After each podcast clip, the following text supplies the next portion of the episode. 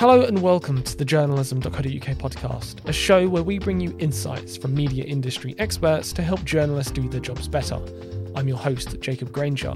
Today, we're going to talk about taking our time when covering breaking news stories, which might feel against your journalistic instincts. You may have already heard about slow journalism, a style of reporting that has emerged to cater for news audiences who feel overwhelmed by the news cycle, something which we know is causing people to switch off and avoid the news altogether. One of the flag bearers of the slow news approach is Tortoise Media, a membership based news startup which launched three years ago with a pledge to slow down and wise up. But if one thing hasn't slowed down in recent years, it's the news agenda. Three weeks ago, the longest serving British monarch, Queen Elizabeth II, died, and newsrooms everywhere went into a frenzy. We're going to talk to the news editor of Tortoise, David Taylor, about the thinking behind its comparatively modest coverage of this event. The big question today is if your audience need to hear one thing about a global news story, what should it be and how should you tell it? For Tortoise, the answer lies in podcasts and live discussions as a way of distilling all the need to know information of the day into manageable packages. We'll discuss all of that coming up, so don't go anywhere.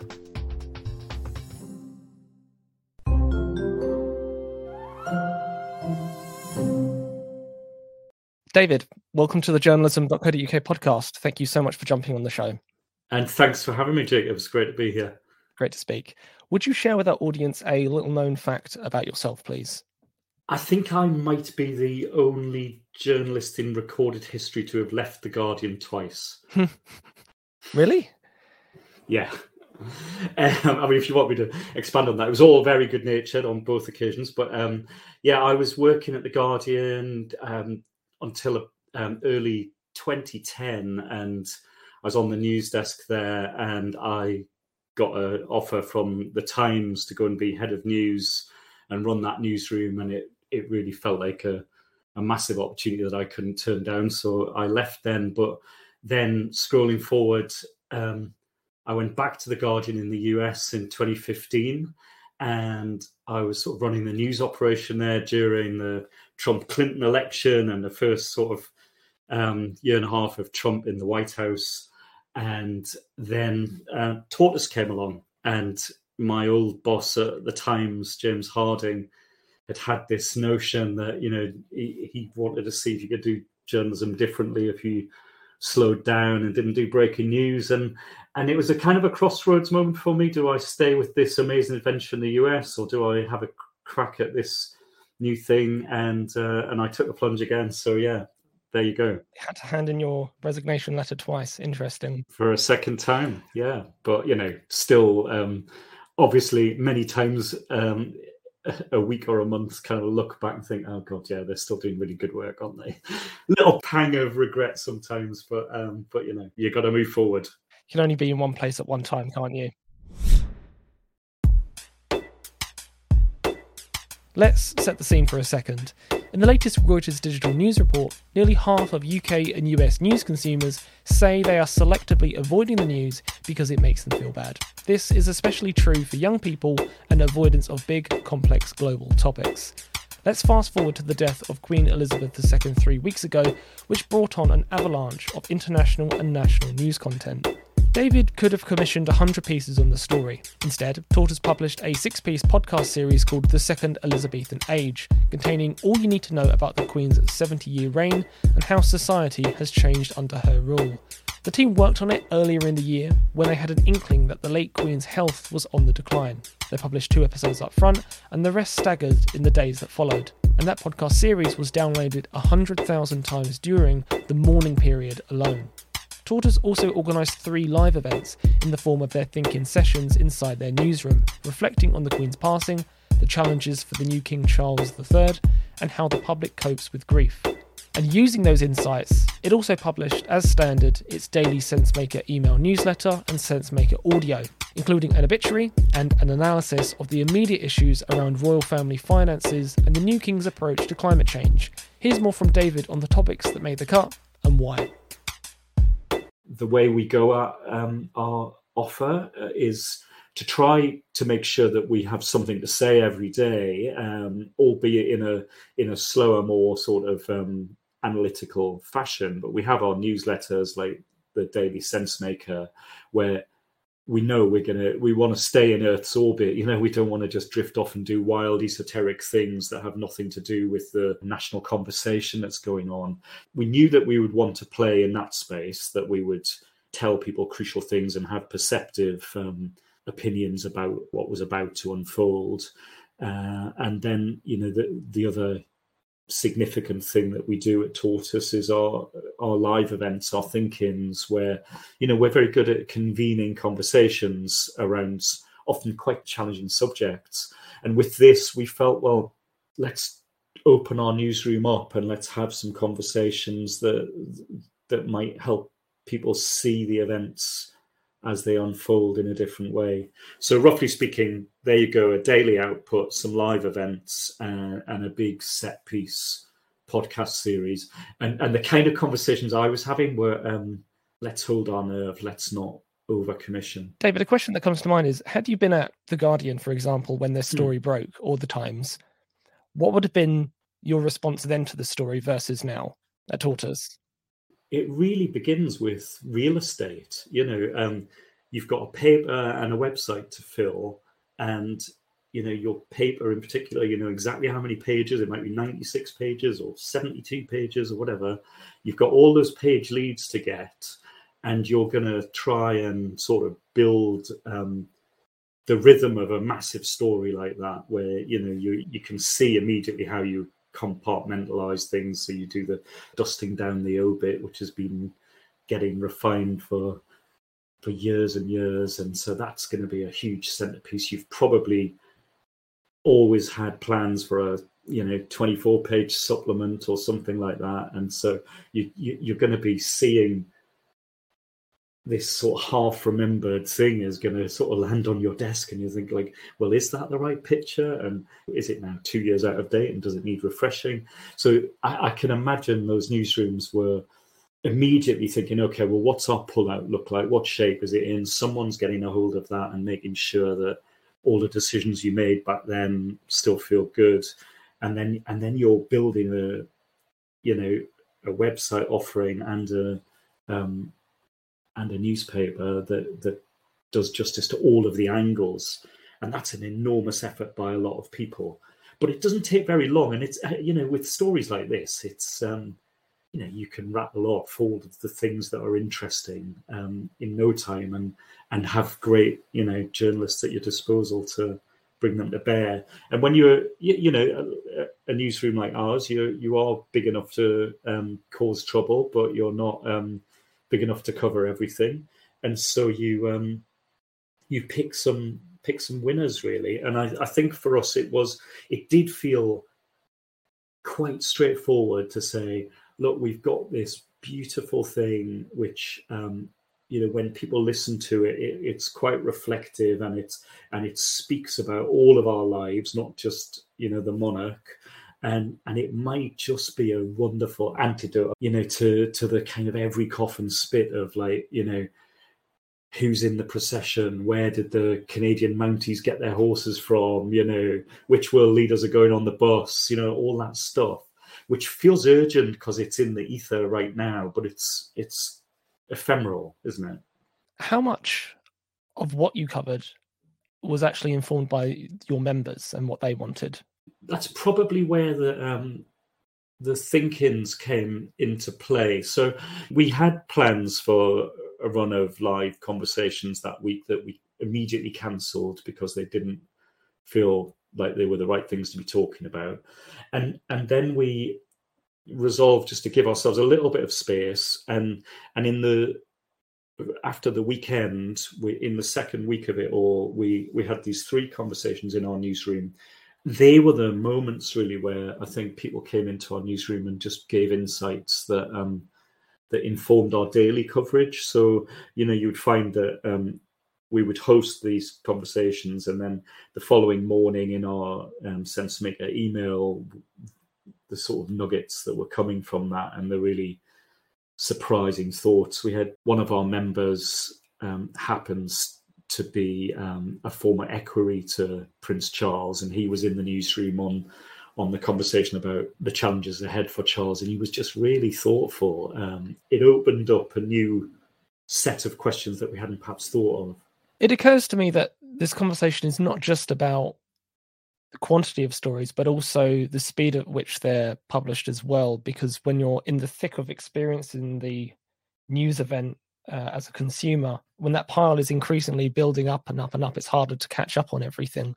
How did you think about that with the releases of the podcast in particular, and how you staggered those episodes coming out? Yeah, I think I think we felt um, we should meter them out over a course of several days because, um, f- firstly, you know, there was a there was a true tidal wave of coverage, wasn't there? Um, no one could hope to um, absorb all of that, even though even though the pace of it and the tone of it was kind of sonorous and and slow um, as the sort of ten days or so unfolded.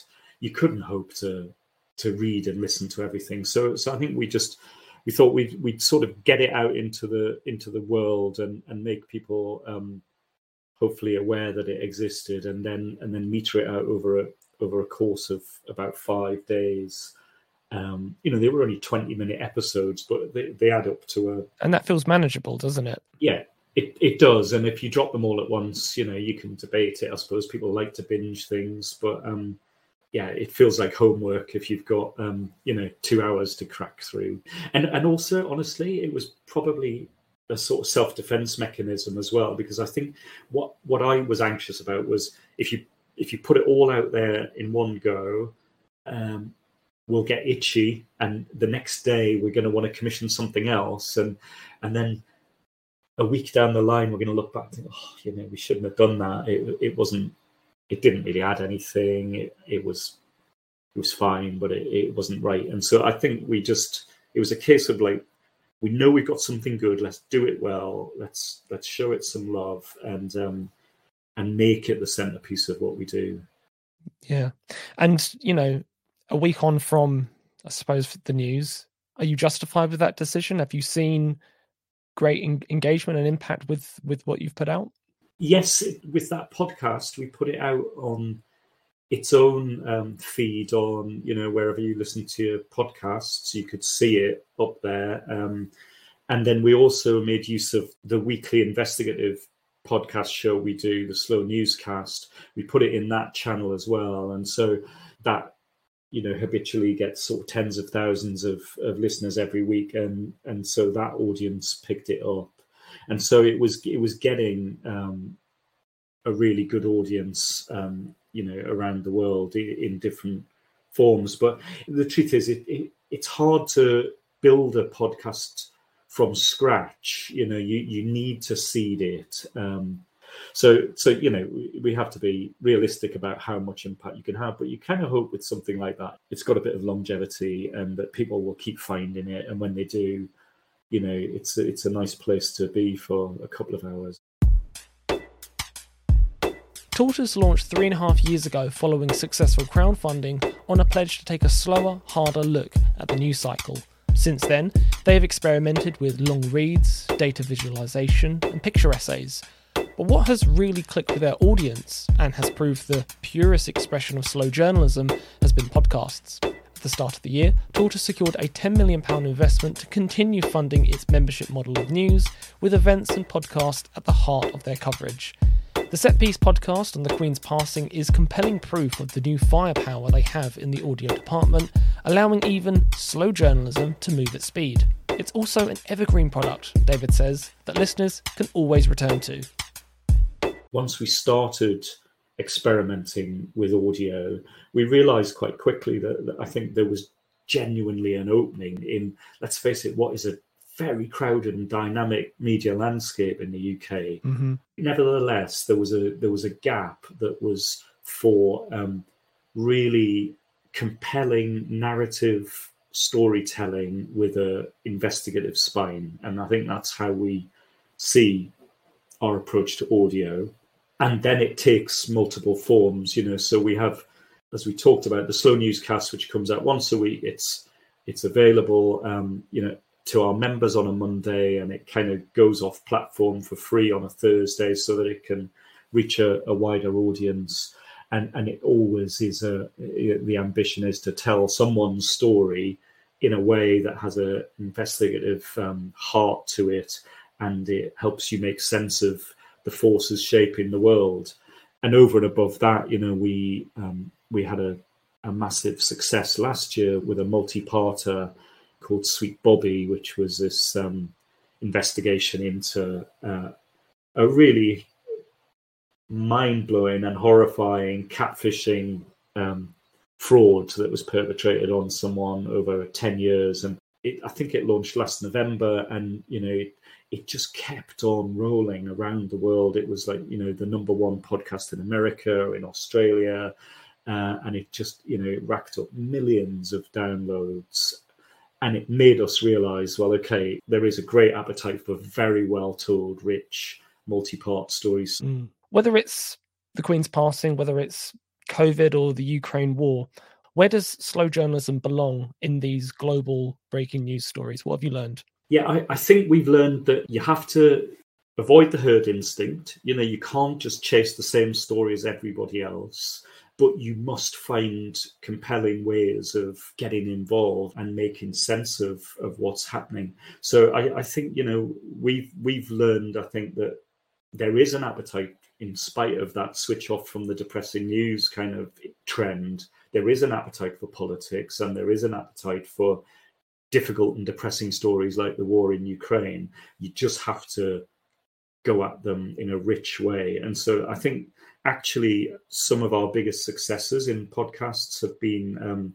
on domestic politics in the UK. The one the one we did um, about Lebedev and his peerage, was, which was called Lord of Siberia, and it really just as you unpeeled it, it was.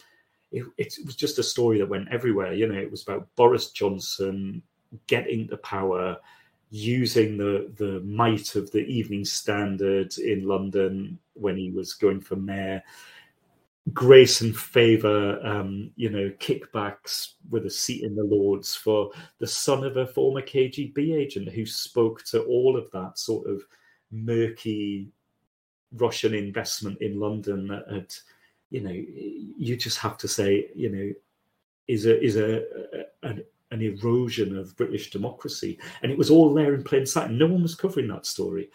And then in Ukraine, you know, we did um, a really um, popular episode called Russian Warship Go Fuck Yourself, which was, you know, that um, that clarion cry in the early days of the war and, and the telling of that amazing bit of um, online resistance. So, so I think these are the things that you, you can spot the you can spot the issue, and then you have to find the human story to uh, to bring it to life. And hopefully, at the end of it, you've you've ended up with something that is helping people make sense of the world. And and and in response to that sort of cry from the heart of like, I don't know what to do with this information when you've given it to me. You can do something with this. You can you can be an engaged citizen. Mm final final question then for me is for any news editors maybe listening in who share your background in legacy traditional news how have you acquainted yourself with this more slow journalism news judgment what's your what's your advice there for maybe others looking to make that transition so i was at guardian us before i came to tortoise and i was running the news operation in america in that crazy time uh, around the Trump election. And and I came to think, you know, like a modern newsroom has to run at three speeds at once. You have to be right now doing breaking news. You have to be the best you can be the next day and by extension the rest of the week in in making sense and providing context. And then you have to remember to pay attention to the long range things that define you. And it's so easy to get consumed by the breaking news, the thing that's just happened, and forget about the last one because it's it's hard and it takes time and resource. And easy to push it to the back burner as well. Yeah. And, and there aren't many newsrooms left around the world that can do all of those three things well. And, it, and and I would say, although you know I've turned my back on breaking news, I think it's incredibly important to do it well. It has to be done with rigor and with authority and, and crucially with context. You know, you can't give, especially politicians, a free hit. You can't just credulously report what they just tweeted and have no context because you're not doing anyone a, a service apart from you know the people who are people who are trying to play you. So so yes i i think modern newsroom three speeds at once. And i've come to sort of the view that you know there can be different speeds of slow as well. So you better you better not drift off into some wild orbit. I mean imagine if we were doing the finest piece that had ever been done about falconry on the day that the queen died and that was our only offer to the world. You know you can't be so esoteric. You have to stay in earth's orbit. And so i think it's great that we have our daily newsletters that kind of allow us to be slow on the day. Then you can be slow in the week uh, and really um, you know come with your regular expectations for your audience. And then you just like send some hares running which is you know maybe the opposite of what people might think we should be as tortoises but um yeah sense just chase some things see where they take you and remember that you know some of the best journalism really takes a long time. So i, I think people just have to um not be seduced by the thing that just happened and make the mistake that the thing that just happened is the most important thing because it usually isn't. It's usually just like something that just blew up in your face. Well, you, you've proved that slow journalism can move at speed as well. So, David, this has um, been a great conversation. Thank you so much for your time and insights today. Thanks, Jake. I really appreciate it quite a bit to take on board here, but my biggest takeaway is that at a time when news audiences are avoiding the biggest news topics, giving them less to catch up on could be the answer. David says that news coverage can feel like homework in how quickly it can pile up, and that can cause people to switch off. Having one all you need to know set piece product, be that podcasts, events, or whatever else, is a self contained way to allow your audience to digest the news on their terms without feeling like they're missing out. But how did your newsroom report on the Queen's death? We want to hear about other strategies to cover breaking news in a manageable way for news audiences. DM or tweet me at JPG Journalism or the team at journalism.co.uk at journalism news. If you'd like to feature on the show, or you've got a topic or story you want us to cover on the podcast, do get in touch. I'm on jacob at journalism.co.uk. And finally, if you like what you heard today, you can check out more of our episodes on SoundCloud, Spotify, and Apple Podcasts by searching and subscribing to the journalism.co.uk podcast. That way, you won't miss our next exciting episode. But that's all we have time for this week. I've been your host, Jacob Granger. Thanks so much for listening. Until next time.